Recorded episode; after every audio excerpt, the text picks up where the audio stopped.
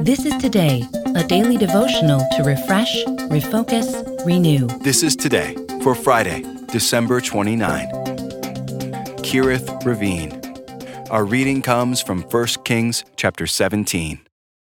Then the word of the Lord came to Elijah Leave here, turn eastward, and hide in the Kerith Ravine, east of the Jordan.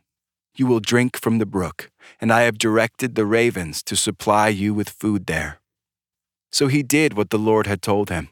He went to the Kerith ravine, east of the Jordan, and stayed there. The ravens brought him bread and meat in the morning, and bread and meat in the evening, and he drank from the brook. Last spring, Chanell sat on a bench in the vacant lot adjacent to the Roseland Christian Ministries parking lot. A few years ago, with the help of a supporting contractor, that vacant lot was excavated. Good topsoil was brought in, grass seed was planted, and that lot has become a beautiful stretch of green between an abandoned building and our parking lot. Chanell was sitting on a bench made by the Roseland Cadets Boys Club.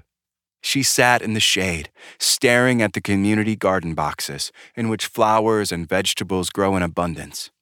A bird feeder invites goldfinches and other birds in. One morning, I walked over to her and asked, what are you doing out here every day? She smiled and said, I'd like to see the flowers growing, watch the birds come and eat. I've been through so much abuse, domestic violence, addiction, you name it. I've lived it.